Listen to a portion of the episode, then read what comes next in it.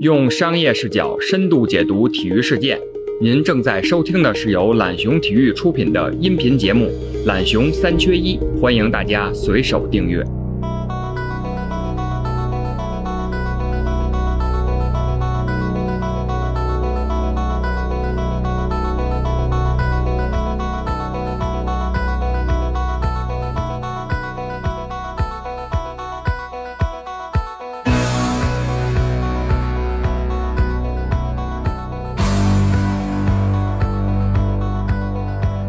大家好，欢迎来到懒熊三缺一，我是懒熊体育总裁黎双富。本期我们将聊聊已经完结的乔丹纪录片《The Last Dance》，中文是《最后之舞》。这次我们邀请到了两位影视领域的专业嘉宾，一位是中国传媒大学导演系副教授邢北烈，一位是从足球之夜出道做过中超脱口秀的孙雷。那天下午我们仨一直聊了四个多小时，产生了非常多有想法的碰撞。从这部片子本身聊到了中国的体育影视、体育文化，以及这些内容生产背后的许多绝望和希望。最终，我们从中挑选了核心内容，并将分为上下两期播出。接下来这部分是下集，欢迎大家收听。上集您也可以点击播放列表或到懒熊三缺一的主页寻找。如果喜欢我们的内容，可以点击订阅我们的账号“懒熊三缺一”或“懒熊体育”，也欢迎分享给您的朋友。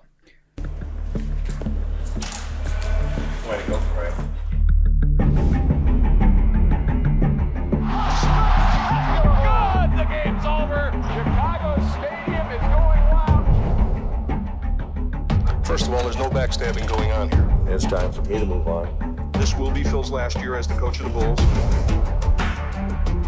Are the expectations way too high? Where do we go from here? The only question, how long can it last?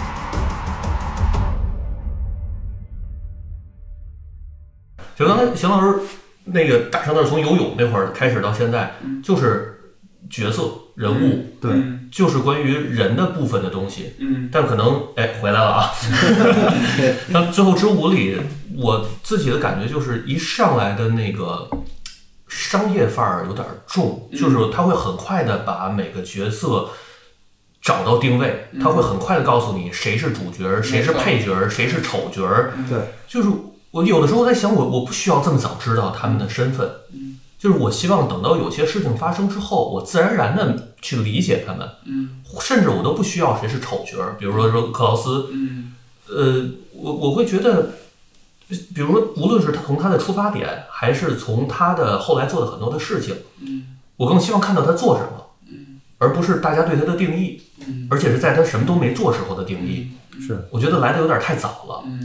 但是对于我来说，可能会有挣扎，说，诶，为什么你要给我灌输这个想法？我不想知道。但可能对于更多的受众来说，他没有。你告诉他是丑角儿，尤其乔丹，呃，这个杰克逊站出来一说话，那他肯定是丑角儿，唾骂吧，把他这个钉死在耻辱柱上吧。反正先找到了一个发泄口，然后就变成了这个国王乔丹和他的亲友、朋友以及敌人们，就变成了这种关系。那最开始关于体育和人性的部分就没了。对，哟，就觉得稍微有点空落落。就是为什么刚才谈到说乔丹最后抱着篮球，那个想起父亲，最后父亲节那场在那儿哭的那个镜头那么震撼，我们多希望他能在那那个镜头上结束。是。但是你还要讲故事的话，就觉得他又不是人了，他又是故事了，就总在这个里头。当然，从商业上他绝对是成功的，我很羡慕。 但实际上，你从这里面有几个话题，就是我是看出来，我又看到希望了，就希望在你你想这一次片子在这个呃，尤其前面几集，因为关注在克劳斯这个身份上面，嗯，很多人中国球迷开始理去支持克劳斯了，就是觉得这个人，因为他确实没有，有虽然有你说的那个问题给他定义啊批嗯判，但核心原因因为他已经过世了嘛，他没法亲口出来说这些事儿，所以就是导演安排他怎么说，或者是纪录片组准备让他一个什么样的角色，他就是往那走。但很多人通过他的一些操作啊，还是能看出来说，这克劳斯在这个球队的作用对还是不错的。就有一些人能看到这一些球迷能看到这一点，就哪怕是这个片子把它描描绘的一个大反派，嗯这里面有两个人嘛，就前面几集，一个是克劳斯，另外一个就是皮蓬嘛。嗯，就皮蓬一下圈粉无数，就是很多人，其实他本来就是五十大球星之一，本来就是想名人堂成员，想当当想当当的，很多人就觉得这是跟他，只是工资低而已，对对对对对赚的不多。 嗯对，还是还是有一些进步的。那那像林老师，你就就拍这种纪录片的时候，这种定位啊什么的，尤其一个远古时代，我们现在其实很多，我自己在想，我们篮球这块有很多好素材。嗯零八年的中国男篮嗯巅峰，嗯当年不管是打西班牙，最后那么几秒钟把王治给弄下来，最后输了那场球，一辈子可能都是遗憾，可能是就是我们这代人可能看不到比他更巅峰的时候了，很好的素材。但要去拍这种片子的时候，你怎么去定义这种，或者要为了求它的客观公正性也好，因为它是一个巅峰在那儿，那确实有这个过程中你发发了很多错误，本来你可以可能更高了，但现在决定你只在这一块儿，这东西你去拍的时候，你去制作的时候，你会考虑到这些点吗？怎么去爆开爆扒开它这一点？那就本质上 本质上这样，我们其实要有几个维度看啊。嗯第一个就是我们你说零八年这个，其实跟这个最后一舞这个就很很像，嗯对它本质上我们叫资料汇编片，嗯嗯就是它其实拍摄的东西并不多。嗯那零八年的时候肯定也是，我们会去拍一些采访的东西，嗯但是本质上的核心内容是当时的东西。嗯那就是说你怎么把这个素材去有两个东西，嗯第一个是怎么讲故事，嗯对，讲故事。第二个就是你要那个角度是什么，嗯或者你最后通过这个故事你要说什么，嗯，这两个东西比较重要，这个很重要吗？就这纪录片来说，这个很重要吗？是极其重要的。我们只讲这么一个例子吧，啊嗯就是一般我们在讲那个，因为虽然可能当时你是那个还是有台你的那个嗯在体制内的，对，那一般我们在制作独立纪录片，或者说嗯你呃不是为电视台制作的时候，我们说有三个人是核心嗯啊，这跟可能剧情片不一样，一个是导演，嗯一个是剪辑，嗯一个是制片，嗯，啊，这个制片不是管钱的，我我身兼三职， 你好这简那单。你人格得分裂。我我我都吐我都哭了 我。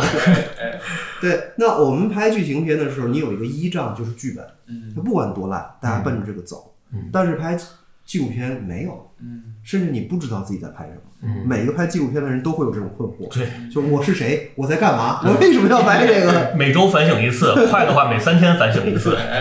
对，所以你拍到的东西，并不是说你拍了就是一个完整的叫素材，没错。不是，我们常常举这个例子，就是很导演拍了一大堆一大包袱，什么乐高碎片，哗往这儿一堆，嗯然后呢，他自己讲不出来，嗯，因为每一个碎片他都费了大劲了，对，所以他觉得哪个都好，对嗯然后最后他没办法找到剪辑师嗯，他跟剪辑师说，我想用乐高碎片搭一个高达的模型，嗯，剪辑师说行，那看看吧，嗯然后就把导演请走了，嗯，这时候制片的作用是拖住导演，嗯，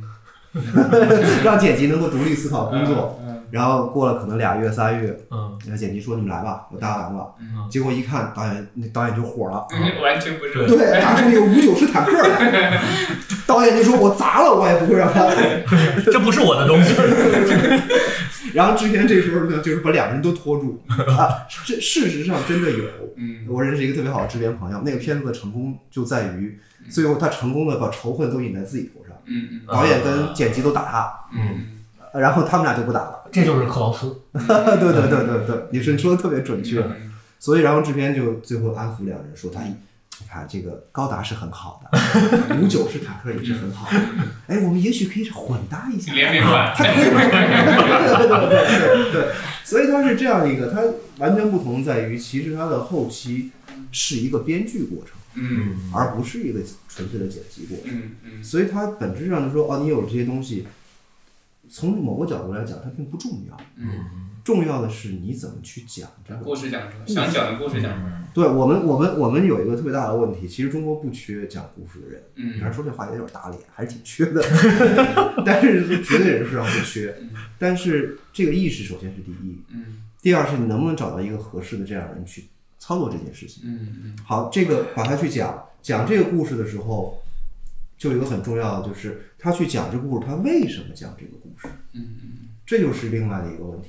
说为什么刚才苏兰其实提到特别重要，一个整体的专业团队它太重要了。嗯每一个人都在去帮他更好，对，每一个人都有出发点，就是我们要为什么去做。嗯那就是说，好，我们讲零八年要让中国男篮的夺冠，嗯我们要讲什么？嗯我们要讲夺冠吗？嗯肯定不是，嗯，因为大家都知道，对，所以到底要讲什么？嗯这个过程就回到一个什么过程呢？相当于说我要拍一个故事片，嗯比方说我们就拿出我不是药神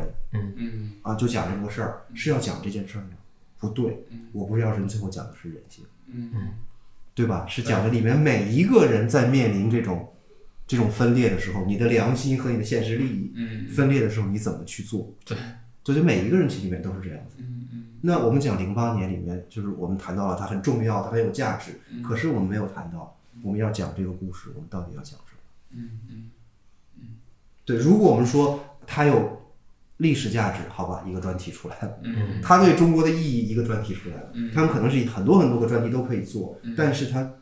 不是电影，嗯它不是一个，它不是一个故事，嗯它没给我们这种东西。嗯在我们找到那个东西之前，嗯其实是做不出一个好片。嗯，所以按照这个逻辑就能解释为什么呃这个乔丹这个其实公有的这个纪录片啊变成了乔丹的一个人传记片，然后来讲为什么他之所以伟大的过程就好了。那你看这这个片子播完之后，不管这个格兰特也好，都在说，你看我说了很多你不好的东西，你一句都没剪进去，那这你跟故事没有关系，跟你跟主角或者是我们要塑造的这种性格没有关系，所以你就被剪进去了。就没办法，那会儿拍《钢枪无耻》的时候，后来这个我们有一个摄像还挺愿意研究设备的，自己买了一套轨道，哦，小轨道，然后我说哎，这个跟我一趟一块儿去趟杭州吧，拿轨道拍拍训练啊什么的，他搬着去的呀，就是两个大袋子哎自己搬着去那的，还真挺有情怀的。然后但是最后我就用了两个镜头。嗯，后来等节目做完了之后，就被批判了三个小时，嗯就是因为有轨 道的问题，就是因为我都费那么大劲搬了轨道去，给你拍了这么多，你为什么就用了两个镜头？ 就是就是，但问题呢，这个制片又是我，所以我不能拉着我们俩打架，我就只能道歉，对不起，对不起，对不起。最后我记得那一年足球之夜的那个年会，刘老师这个组织我们去了大兴那边找了一个温泉酒店一块儿，说下午象征性的还是开个会吧，开一下午的会，一下午就是只聊了这一个片子。嗯就是所有的人都在批判，嗯说明你这个不该这么做，就是无论是轨道怎么用等等等等，那就是从不是说做事儿的人和不做事儿的人，嗯而是真正去走过这么一趟程序之后，才明白好多事情做不到，嗯很多事情太难了。嗯嗯想去拍一个体育纪录片，需要思考的东西，需要的团队其实非常庞杂，嗯嗯很贵，嗯无论是人还是设备，很贵，对，一个人做不到。嗯但是这个我也谢谢他们的包容。 最后，真是我特我真挺感谢足足业，包括刘老师当时能给我五个月的时间，让我一直去拍，最后能做，就这是个挺了不得的体验。但是想想中国能有多少个足业，能够让想做的人能有机会去做，然后有人能为他去买单，去提供呃播放和宣传的平台，嗯。没有。嗯，是。那那回过头来，我们继续说这个体育纪录片，你你看没有？但其实在国在国际上，不管是奈飞也好，亚马逊也好，都开始介入这种深度内容的制作。我自己这两年，我很以前读大学的时候看 F 一嗯，就觉得挺好玩，速度快啊。然后，但那时候纯粹是因为速度看。嗯但最我这些年都没看了，尤其创业之后没什么时间看了。但最近有个变化，这个是亚马逊还是奈飞啊，出了一个《Dare to Drive》，一个关于嗯哦 F 一的纪录片，两反正就是奈我飞出我了看了两看季了。了，我一下就改变了我原来认知里面对 F 一这些车手、球队，因为他现在经营方式已经跟之前完全不一样了。我觉得又又重新拉着我去看 F 一，关注这个赛事的这种比赛，就包括这个曼城上上个赛季也做了一个纪录片，其实里面也是完全进进入到更衣室了。嗯我跟曼城的高管聊天，他们都说，就是我们把他现在太难找到这帮年轻球迷跟他们沟通了。嗯那单线找他们难，那我出一个真正是看家底的东西。曼城之所以成为曼城，到底是什么什么原因？为什么我们这么厉害？嗯。做了一个很系列的纪录片，它达到目的了，就是这些就原来可能可有可无的一些曼城球迷啊，或者是有点远离的曼城球迷啊，他翻译又重新回来，嗯就这种核心这种东西，这种主流趋势，就你们觉得我虽然说很绝望啊，现在看不到这个呃机机机会，但是你比方说如果有真正有些俱乐部的人在听，他们这种思路以及你们观察到这种这种变化，对这种体育文化也好啊，对一个俱乐部运营也好，到底有什么样的这种价值？是为什么为什么真要给做？就是说的很简单的，就是有个俱乐部老板被姜老板坐在对面，嗯告诉他为什么为什么我们要做这个事儿，一般我们就说俩字儿给钱。给了钱就达到什么目的呢？就是说的稍微大点儿。嗯我刚才一直说 NBA 的文化呀等等，就是实际我们回想，乔丹这俩字儿是刻在咱们心里的，嗯就是它是一个象征的符号也好，它是个人也好嗯，它把一个人能有的价值发挥到了最大，对，无论是从精神层面的还是从经济层面的，嗯，都发挥到了最大。但是我们如果回顾自己，无论是中超也好，CBA 也好，或者国内任何一个体育的联赛，没有，嗯，是因为我们文化的东西确实很少。嗯，这些是我们拍专题，无论我们拿了多少个冠军，嗯假设说恒大从现在开始连续一百年拿了亚冠的冠军，它也没有意义，嗯，它都是单纯的成绩，我们可以去吹，嗯，就所谓的现在说就这个这个吹黑粉白，我就现在只分这些，嗯，但是里头的人是哪些？就像郑智，嗯，已经四十了，嗯，也没有他的纪录片，嗯其实也没有，当然前提是他不太喜欢跟媒体打交道，嗯不也不太擅长。嗯但是有很多关于他人的部分的东西没有，嗯嗯李铁嗯没有，嗯吴磊没有，嗯甚至往回数，除了姚明之外，在篮球圈儿嗯，也没有几个。哎，易建联对没有姚明的还是外国人给他做的，对，那我们为什么不做呢？其实我们现在有这么多的人力，我们的市场也很好，嗯因为他没法没办法帮我们赚钱。嗯嗯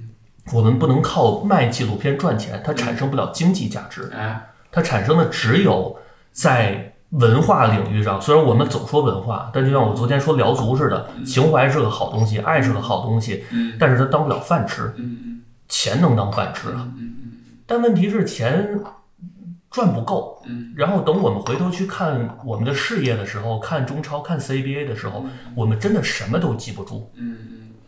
没错，而且不仅记不住，而且我我认为这个事儿重要点在哪儿？你会发现我们这一代这种精神偶嗯像、体育偶像也好，国内的啊，郝海东也好，范志毅也好，嗯你刚才提到郑智也好。反而成了社交媒体上一个被戏谑、被嘲讽的对象。对，但实际上这帮人真正其实带的，不管荣耀也好，他的故事也好，是很有价值的。对，嗯，不仅说这一点，所以这个事情如果再不做，等着他们真正老了之后，可能回忆都回忆不动的时候，你想做没机会做了。还有另外一点，像这个恒大也是拿了这么多冠军，亚冠冠军嗯是烧了很多钱，这点一点都不用否认啊。但是实际上这个东西不是说你真正烧钱就能真一定把这个目标实现的。对，还有很核心的一点，我我觉得对恒大来说，有恒大的这个朋友如果听了，其实可以思考这个呃我提的这个观点有没有意思。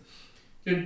前段时间看，我们如果万一有什么政策的这种变化，嗯一下可以单方面全部否定你，就是说你这几年做的所有贡献、你的投入啊，可能都是反而破坏了中国足球。嗯，那这时候你拿什么？你除了一张口张口来说我们没有，我就是从不是我们做了很多贡献。那这时候如果你有一两部这样的这种纪录片出来，你看我们怎么夺冠呢？看我们怎么一步步实现这个文化，怎么实现到这个价值的？你有这种东西，是不是能让你单口说的价值会大很多啊？ 对啊，就是当史记 用吧。对，你做了 贡献放在那儿，不用你自己去去空口无凭。我觉得，我觉得还有一个角度去看这个，嗯就是就是我们的体育偶像嘛，其实让大众来说就是偶像，嗯他的那个价值跟社会是断裂的。嗯对对，就是我回头再看乔丹的时候，也是因为一边看一边又去读一些当时的东西，尤其这些读的比较多的很好玩，是 NBA 的发展史，嗯就是在那个乔丹出来之前的 NBA 并不是一个大联盟，嗯就是一直在其实北美也不是，但是它比现在要地位差得多。嗯然后球员的年薪其实刚刚开始涨，从那个年代，对，从那个之前，NBA 并不是一个美国文化或者体育的象征。嗯嗯那乔丹，我觉得他为什么重要，也是因为他是真正跟着联盟一起成长起来，对，借着乔丹把这个联盟整个做起来了，对一个大的文化符号，一一个一个一个象征。其实我们现在也有这个这个东西，就是就是现在我们看到的，就包括其实姚明，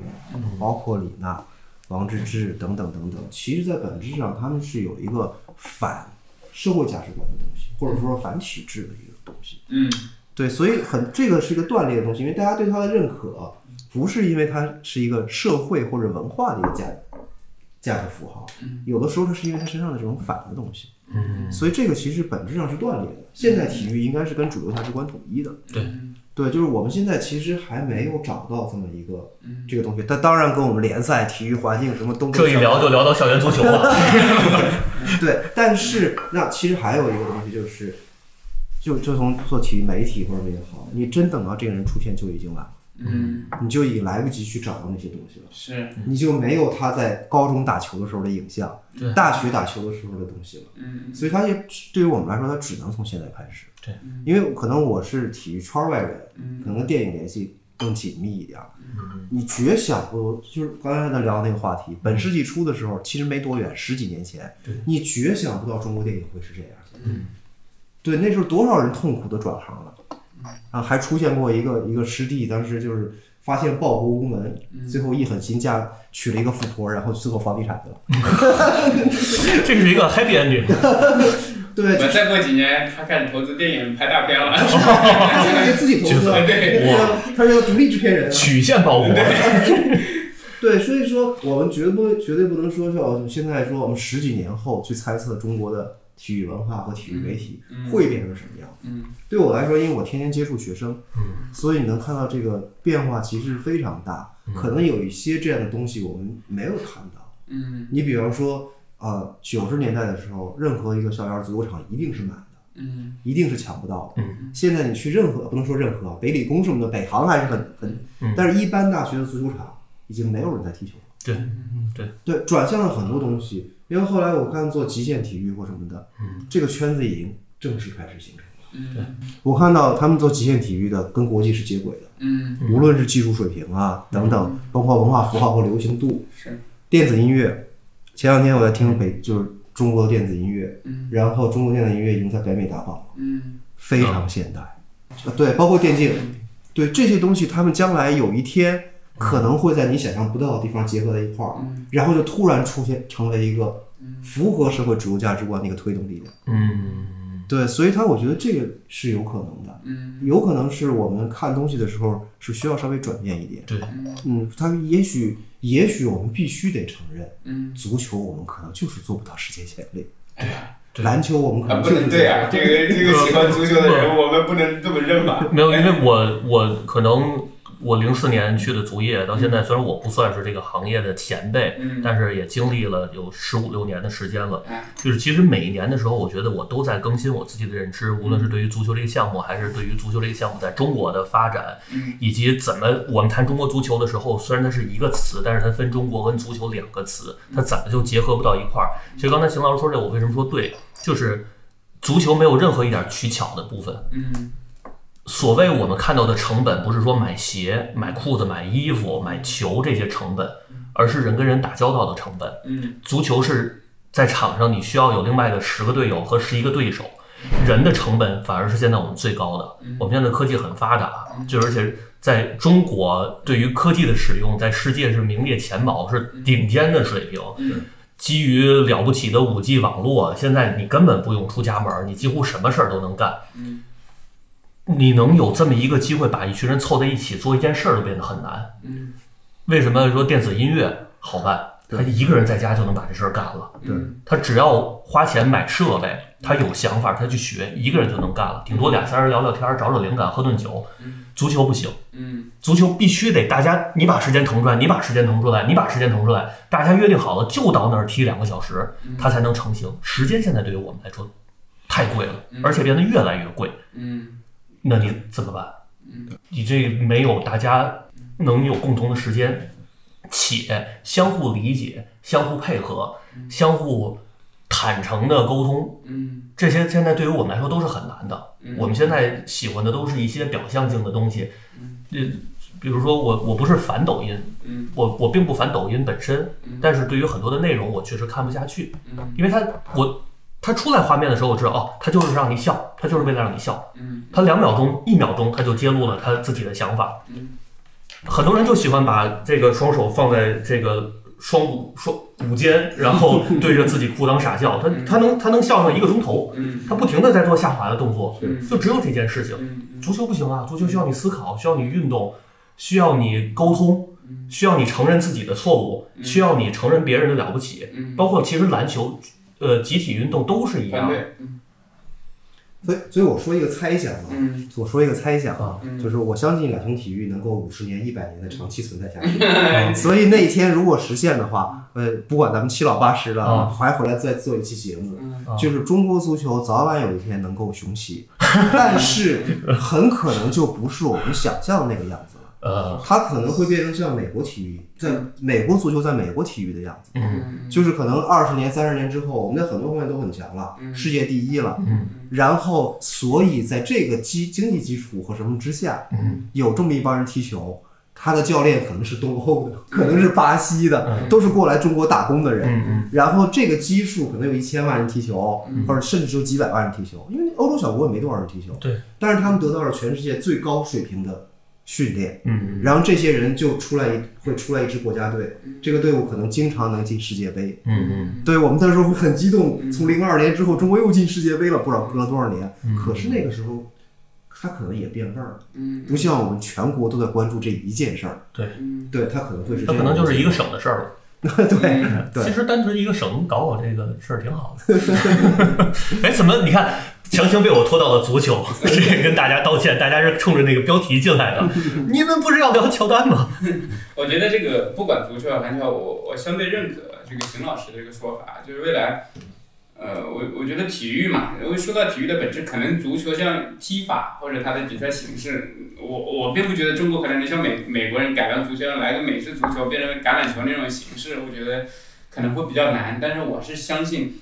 终归体育还是会找回它的价值的。任何一个嗯开发达国家，体育在它扮演的角色是很重要的，因为它体育。体育永远给人的一种精神，我觉得这社会里面是必不可少的。因为我在我看来，体育可能最重要的精神就是你一定要比自己，跟自己比，比自己更好。你一定是在一个团队里面学会去协作，不管你科技发达到什么程度，你有可能是虚拟踢啊。我觉得这种我也能，我也是能接受啊。那你将来也有这种可能嘛？那体育这种价值，我觉得还是要回归的。那我们现在就是对体育的价值认可度还是太高了，所以要说回到你看我们现在可能为人父母之后，你会发现。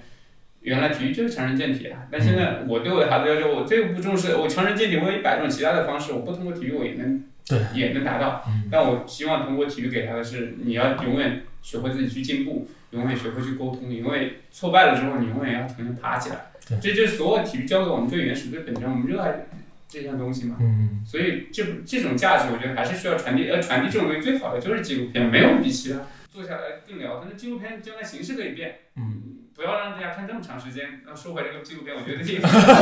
强行强行掉凑头了，强行凑了十个小时，导致包括第六集，我我不是任何一个低潮，因为第六集里面有自己特别感兴趣的，他去谈去去谈赌博那个很很重要的那个一段，我觉得那个大家对他那部分是不感兴趣的，是特别场外赌钱啊什么什么之类的。呃但是它里面体验了他为什么要去赌博，他其实就是要赢。嗯他这种没有赌博这个这种特性，我觉得他这好胜心可能都到不了这种程度，他真就是特别想赢。那也是一样，跟纪录片是一样，他为了这个凑这个时机啊，他可能必然会出现一些篇章啊不喜欢的。嗯那我补充一点，就是刚才邢老师说的，恰恰在美国，我看了每一集，在美国的收视，他到第七、第八集是我自己认为。尤其是第七集，我认为是最精华当中，他赢的代价跟领袖的代价那一段是对我是这个全身上下起鸡皮疙瘩那种。但是在美国收视率最低的，它最低的一集第八集五百一十万，就是低到那个它平均可能接近六百万。是，所以所以每个感受也是不一样的。那回回过来，其实还是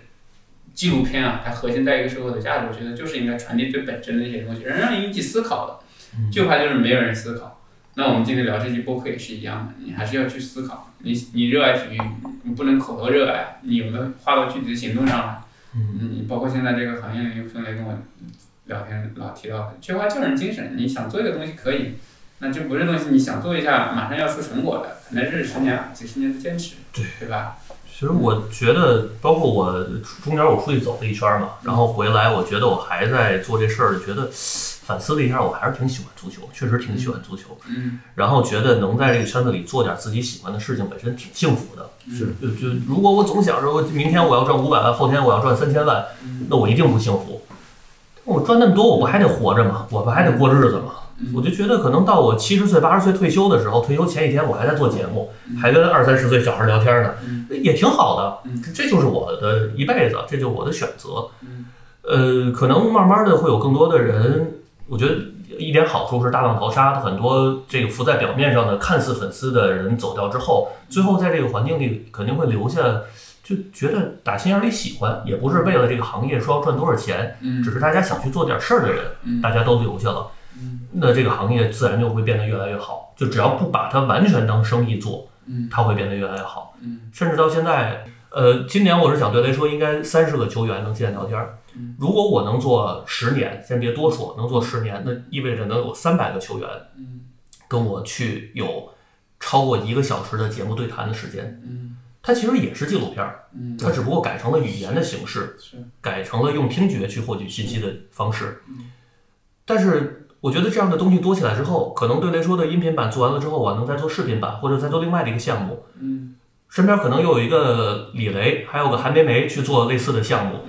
然后慢慢的这样的内容多了之后，能让这些大浪淘沙留下的受众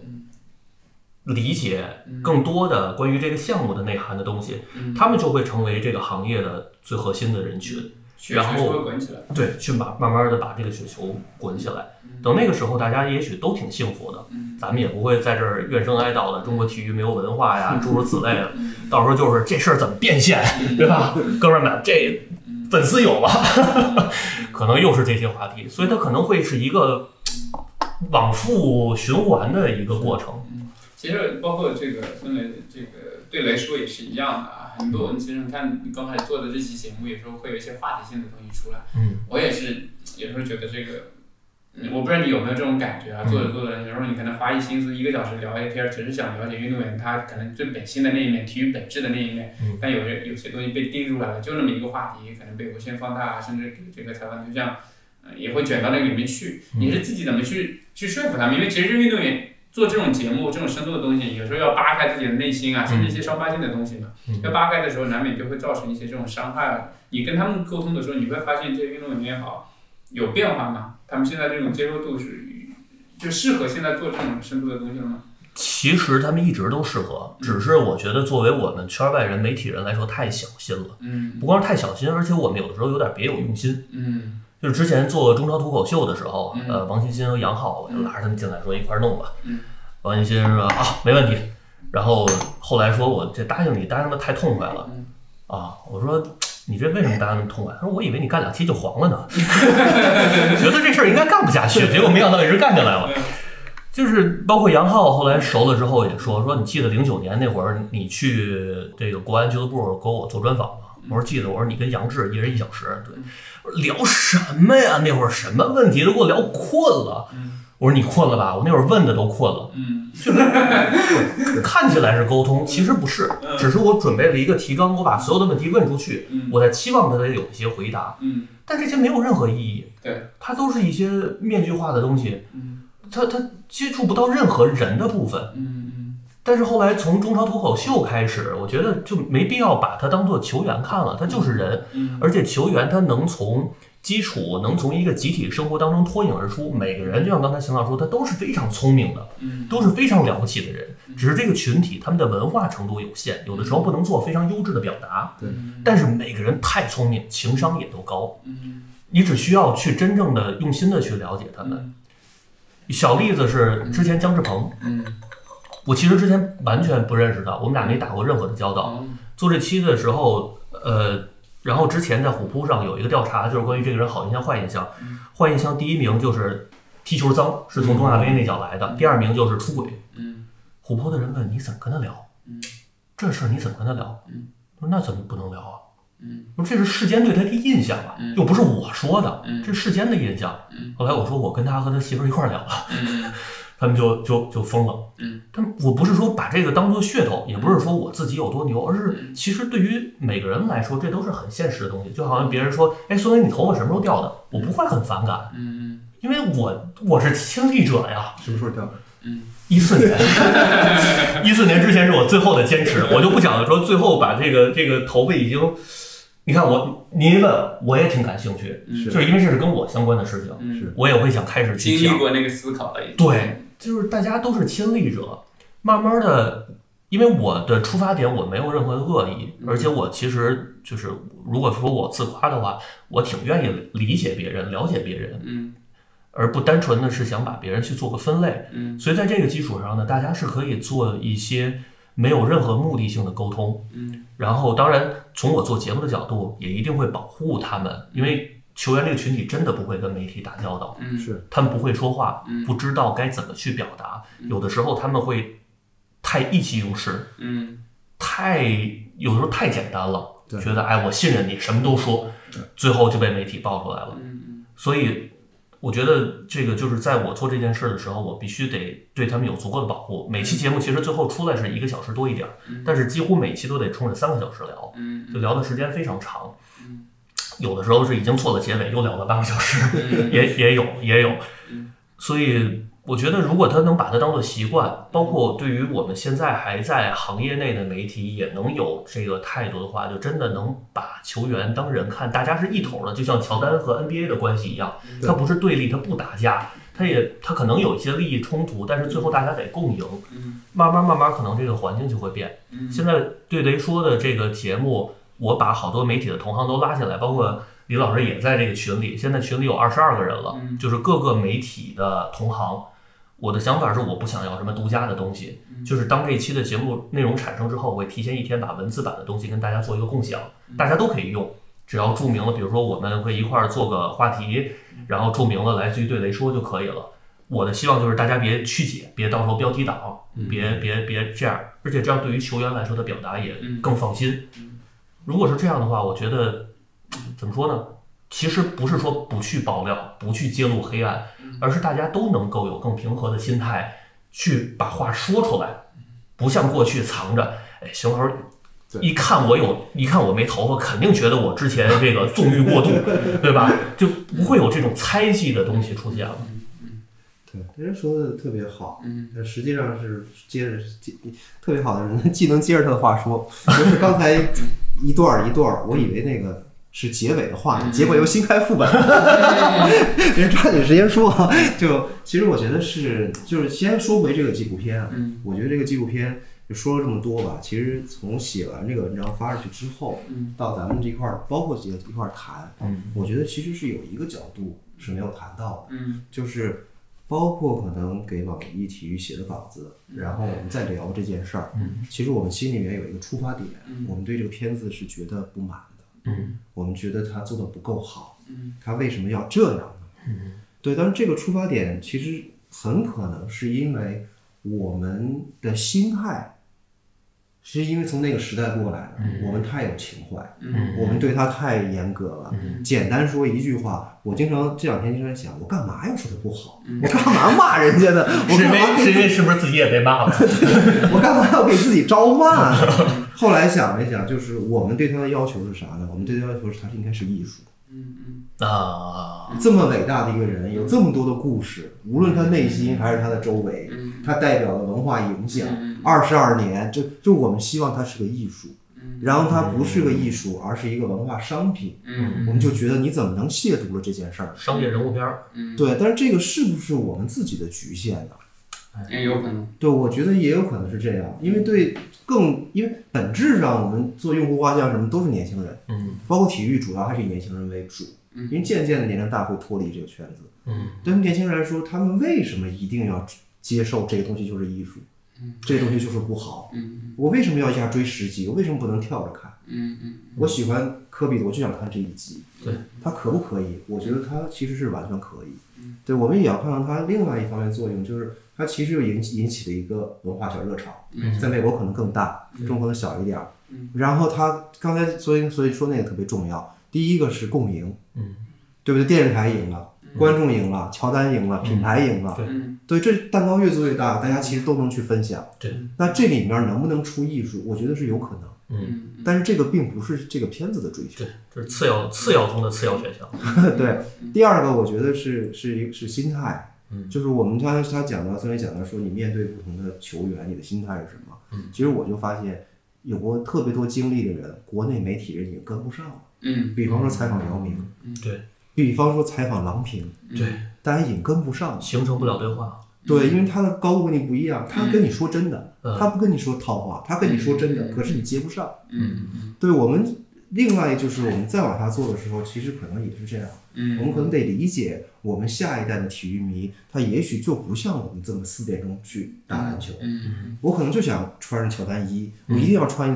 一万多的行行头，嗯我就为了摆这个动作，我可能就是为了发拍抖音发一个这个东西。嗯，可是他们也是体育迷，对，他们也有他们的追求对。我们是不是一定要拿我们的这个观点去套他们？嗯对，所以我觉得这也是一个想法。不停的在自我反省，就是哎呀，我学了这么多年，是不是我还得再继续学下去？就总是在自省的状态，不，你没学多少年，就是一一直在一直在奔波。其实真是，我我有的时候我也会去想说，是不是我太封闭了？嗯，就是一方面会觉得说我不能所谓的开放，嗯，就是我这么做我就失去自己了。但另外一方面也会一直想说，我是不是太封闭了？我为什么不拥抱新科技？我为什么不拥抱新理念？但是有时候下不去手，嗯就是跟做纪录片一样，挺拧巴的。嗯就是怎么说呢？我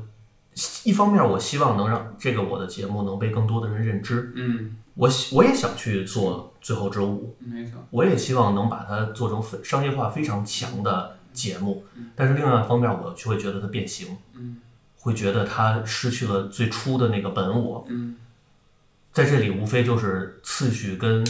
价值的认知吧，以及谁做主，谁有钱，谁做主，嗯哎无非就是这些事儿。所以到最后也是，如果我们在国内再去做纪录片的时候，一定还得臣服于钱，嗯但是在这个缝隙里能做出最大的艺术效果来，也就行了。嗯我我觉得其实是这样，啊这个稍微就是一个是，其实我挣扎了好多年，嗯就是因为我是一个就是接受东西特别快，嗯然后迅速就能表达嗯的，然后我就发现，哎，我干什么好像都可以，嗯但是后来就发现这样不行，因为你的精力和能力嗯有限，嗯包括你在这个圈子的沉淀，都是需要都是需要时间和积累，需要持之以恒嗯的。所以那个时候陷入一个困惑，就是什么是你自己？嗯对，如果你没有自己，你用什么出发点去做东西呢？嗯去表达，或去讲述，或去创造呢？所以我想了很多年，我觉得最后发现这个东西，其实你不用在意这个问题，嗯因为大量的信息进来，大量的东西进来，最后你留给你的就是你自己的。嗯它不是一个我我一定要去干这个，我今天去做一个科幻大片儿，我就能挣一个亿，嗯我要青史留名，不是，最后你做了，你去做了这件事情，嗯然后这件事情你记住了，它就是你的，它并不是你追求的东西，而是剩下来的是你的。嗯嗯对，第二个就是说，我觉得其实你说每个人都想做做一个特别好的艺术的东嗯西。我其实有一个想法啊，因为其实我自己没有什么成就，嗯但是因为做这个东西会跟很多大师啊，嗯非常好，我想成为的人在一块儿。我觉得他们都有一个特点，就是他们没想，他没想他应该是怎么样，嗯他要是怎么样，他就觉得这个东西有意思，嗯他就觉得这东西有意思。我不做，我吃真的是就他会觉得我吃不下饭，嗯或者也没那么严重，就吃饭不香，嗯睡觉睡不着，我老想着这件事儿，老想着这件事儿。嗯他跟工作有一个差别，工作是我上班八小时，嗯但是对于他想做这件事，他是二十四小时的，嗯他做梦对都在想，嗯所以他一个月是别人的三个月或者是六个月，嗯所以等于说大家可能对我来说这是个活儿，嗯对李老师来说这是一个事业，嗯这个区别就在于一个月之后我们再来，你发现李老师怎么走的这么远、这么高、这么深？嗯大部分人会认为这是天赋的差距，嗯我个人觉得不是，没有，就我也是特别你相用信，心的差距。没错没错，嗯我特别同意。是是是，我天赋的高低，我觉得永远可能比我们都把它夸夸的更大，呃，实际上为之为之为之投入的东西可能更更重要吧。那接着这个两位老师的话，其实最后我稍微总结一下，啊就是呃，纪录片这一块，呃我我的观点是这样，我最后孙孙磊好像没有明确，如果你要补充可以补充啊。就最后这个纪录片，我觉得我们今天来讨论它的很多技术含量啊，或者什么是否是纪录片啊，都有点吹毛求疵的感觉，因为很很对我来说很简单一点。作为一个影响我的这种路灯也好，明灯也好，乔丹这本身出来接受个采访就很难。你可能五年之内你能看到他一次深度采访就已经很不错了。那在这么一个节点上，一个团队能让他出来，不管是出于什么样的经济原因，重新扒开自己的历史，而且这么深度的去讲他赢球啊，讲他个，哪怕是有一些偏，我觉得这方面我们都可以自己去判断它，这本身就已经具有很高的这种价值了。那至于我们刚才提到的这个故事线啊，这是相当于他们可能是正好是给想做纪录片，尤其体育纪录片的人，可能是一点经验。我觉得这就是一个好作品的价值。每个人从它里面看完之后，能收获到他想要收获的这些东西，不管是精神层面也好，技术层面也好，讲故事层面也好，我觉得这就是一个好东西，它的这个呃这个作用吧。呃，最后一点其实是想讲的是，呃，我们很多的这种体育媒体人，因为我们两个人都是体育媒体人啊，我觉得孙磊待会儿可以说一说，就是确实是跟不上一些这种所谓在故事中的人物，不管姚明也好，李娜也好，你真要找一个好的记者能跟他平起平坐的去对话，让他也信服你去对话的人，现在确实很少了。这是这点是一点不可否认的这个现实。很重要的一个地方在哪呢？我觉得还是缺乏，就是我们真正投入热爱这种人，你包括乔丹纪录片的人，真正能跟他平起平坐，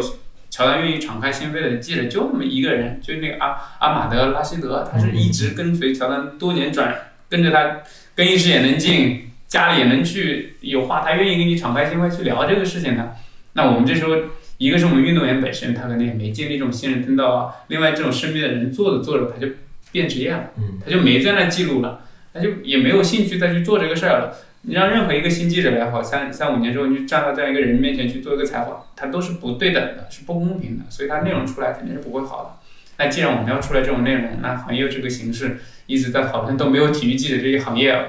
那将来谁来做这个事情，其实也是我们还要会要去思考的问题。我来，我来，我来，嗯 因为我确实挺喜欢这行业的，嗯就是我觉得又能不停的跟人打交道，又是自己喜欢行业的从业者打交道，嗯这事儿多幸福。嗯当然也托了之前做中超脱口秀的那个福，嗯，就是那个节目其实到最后挺，现在回头想挺理想化的。嗯，后来做那个项目的团队有一半儿都是因为喜欢这节目才来的，就就是现在回想是挺挺挺美好的一个事儿。然后很多的球员也是通过这节目知道的我，看过这节目。嗯像今年的录脱口秀，呃不是录这个对雷说，姜志鹏，嗯我们俩之前没打过交道，看过节目。嗯然后王小龙，之前我们俩没打过交道，看过节目。高雷雷，之前我们俩没打过交道，看过节目。就最后就变成了这种关系。嗯其实球员也需要一个他能认识的人，他能够信任的人，他想说出来。嗯，哎，只是说我们没有去，没有这个人，嗯或者我们都不想成为这个人。不是我们不想成为，而是我们之前的路不知道怎么去成为这么一个人。嗯但是把一些东西简单化之后，我觉得可能能够成为这样的人会变得越来越多。就是慢慢他能有了公平沟通的平台之后，就会变得越来越好。嗯所以就就就做呗，嗯好就好在这个节目也也能也能卖钱，然后我也能活着，嗯， 对吧？这是最重要的，在绝望中看到希望啊，，对啊，那之前脱口秀每年都能卖出去，而且一年卖的比一年贵，我觉得在现在这市场里就挺少见的了。嗯是的回来重新做个对雷说，哎，也能卖出去，嗯就发现反正总总归还是能骗上钱的。嗯 争取就是每年比比上一年卖的稍微贵一点儿，也不是这个黑心企业，也不用说一下翻多少倍，但是能让大家看到点儿希望。嗯能让做内容的人看到点希望，能让想做内容的人入行。可能我觉得一方面我们在看《最后之舞》是一个很高很高级别的一个商业平台的运作，只是用用了我们打双引号的那个纪录片的载体来实现的。但是对于我们现有的这个行业和这个行业的从业者来说，一方面是去学，另外一方面，也像李老师说的，我们能能稍微做点什么，能让这个圈子火起来，能让它最起码变得好玩儿起来。嗯大家入行的人能做起来，嗯它好玩儿，我们有的聊嗯就就行了。嗯，最后留个小福利吧，就是我们都看了很多体育纪录片，我刚才自己提了两部，其实就是我想推荐给大家的这个纪录片啊，一个是讲 F 1的这个 Dare to Drive 两季啊，它其实只是跟拍这个系列。这个每一赛季的这个比赛，跟它这个里面背后的故事，它不讲比赛，其实里面也是像乔丹纪录片一样穿插的，啊，包括曼城这个纪录片也是一样的，也就拍了一季吧。就两位老师，你们看过的片子里面有没有觉得是否适合推荐的，或者觉得这种纪录片可能是我们一直在聊的，一直希望看见的？这给您攒点儿，嗨，我知道。嗯 实际上，你看啊，这准备了一个巨长的提纲，嗯然后这时间是早上哇两两点五十七，嗯哇就是每一个问题都做了一些，结果那个我们其实聊嗨了。嗯，其实我觉得是一个思想碰撞，嗯包括节目上有的说的话，其实都不是之前准备过的对，东西，但是我觉得这个特别好，它也给我了一个更新的认识。嗯就是就是刚才我们就说过，说最后一舞的片子，我觉得关键在于我们怎么去看待它，嗯而不是它本身是什么样。对，所以如果说，嗯、就是对于我们来说，对我们聊天儿的或者体育媒体啊、纪录片的从业者等嗯等，我觉得这个片子就挺好。嗯为什么呢？就是因为你有的如果我们抱着每一部片子都得是艺术片的话，嗯它有可能像伊朗电影，啊，阿巴斯一个人成为大师了，然后伊朗电影死掉了。那其实很多国家地区都是这样。是。那我觉得对我们来说，我们可能最缺的不是体育的这种，就是纪录片大师级别的。嗯对，其实有，比方说中国这边有《千锤百炼嗯》啊，它是一个加拿大的华裔张小勇导演拍的，嗯拍的是四川那边的那个拳击，嗯拳击的体校，少年体校，他也拿了圣丹斯的奖。嗯那包括可能呃，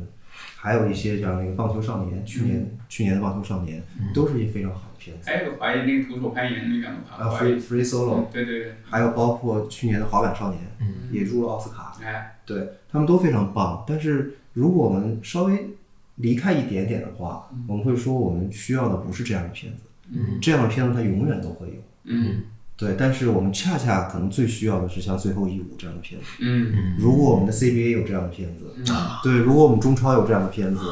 对，如果我们给也许范志毅、郝海嗯东，也许给姚明、易建联，每个人都有这样的一个片子，嗯我们有一个 thirty for thirty，嗯对，那我们可能哎嗯它就是一个整体特别重要的东西了。所以在这个纪录片里面体现出的他要去做的思路，嗯包括他的手法，他怎么去讲故事，嗯，对，甚至他有一些有一些不太好的技巧，嗯，对，比方说不做平衡报告，嗯比方说，实际上皮蓬在回来之前，乔丹已经一个人把公牛带成了嗯东部第一了嗯。他的这种取舍的方式，其实正是一个正是一个我们最需要的东西。嗯商业化的方式，专业化制作，这个可能对我们本身比什么都重要。嗯，是对吧？推荐是吗？嗯，你也号召一下，因为刚才邢老师说的这个 Dirty for Dirty，不知道很多人知不知道啊？就是 ESPN 为了他这个三十周年生日的时候拍三十个片子，结果现在变成远远已经三百部的可能都不止这个项目了，一直在由一个纪录片项目衍生出来，一直跟着这种新的这种故事去还原它原来的历史。其实我我是想换个角度，嗯就是因为那会儿拍《钢琴手指》之后，自学了日语之后，就开始能看一些生肉的东西了。嗯其实日本的好多的短片的纪录片嗯挺有意思的嗯，就是他们 NHK 有一个七十二小时系列，也挺出名的，也做过中国版。嗯但是实际看他那个七十二小时，在日本国内拍的很多的东西很有意思。嗯有一个小故事，这个有有一期里头就是专门拍一个深夜的超市，嗯来了一个大爷过来买东西，自己开车来的，嗯已经八十多还是九十了，自己开车过来的。嗯大爷大半夜的过来买什么啊？买点吃的什么的嗯，跟着出去到车里一看，副驾驶上是一张照片儿，嗯大的照片儿带着相框，嗯说这是谁？我老伴儿嗯没了。嗯然后说那为什么要带着这个照片来？平时我们俩都是一块儿来的，嗯就是他陪着我，给那个相框儿，给那衣服，还包了一层衣服，嗯就是冬天嗯怕冻着，怕相片冻着。我一看，泪哗就下来了。嗯就是所谓纪录片，儿，就是我们能看到一些人性真实的东西嗯。他不是在故意炫炫啊！你看我，我就是我们特别喜欢讲故事，煽情，哗哗的煽，把所有在小学、中学学到的美好的词汇都用在一个人的身上，用于这个把把人做叠加。其实那个行不通，嗯就是人最本质的东西。他他大爷叙述的时候特别简单，他也没想煽情，但你看到人那个很很小、很卑微的那种情感的时候，就会觉得啊，我们原来是人，嗯就能有这种感受。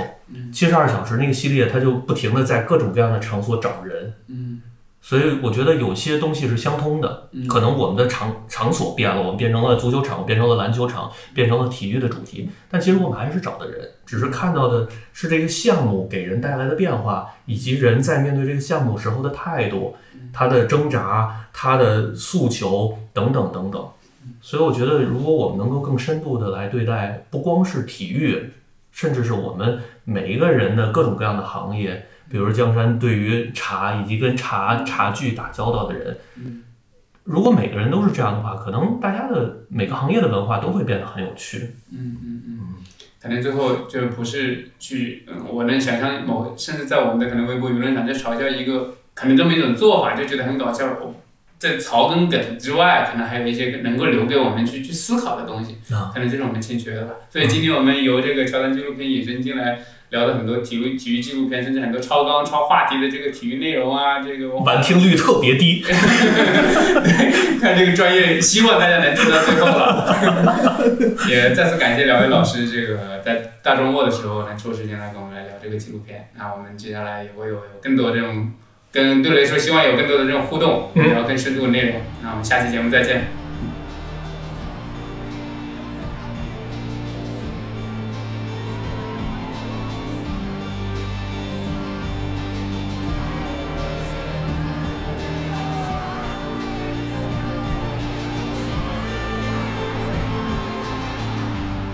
Like I don't have to do this. I- I'm only doing it because it is who I am. That's how I played the game. That was my mentality. If you don't want to play that way, don't play that way. Break.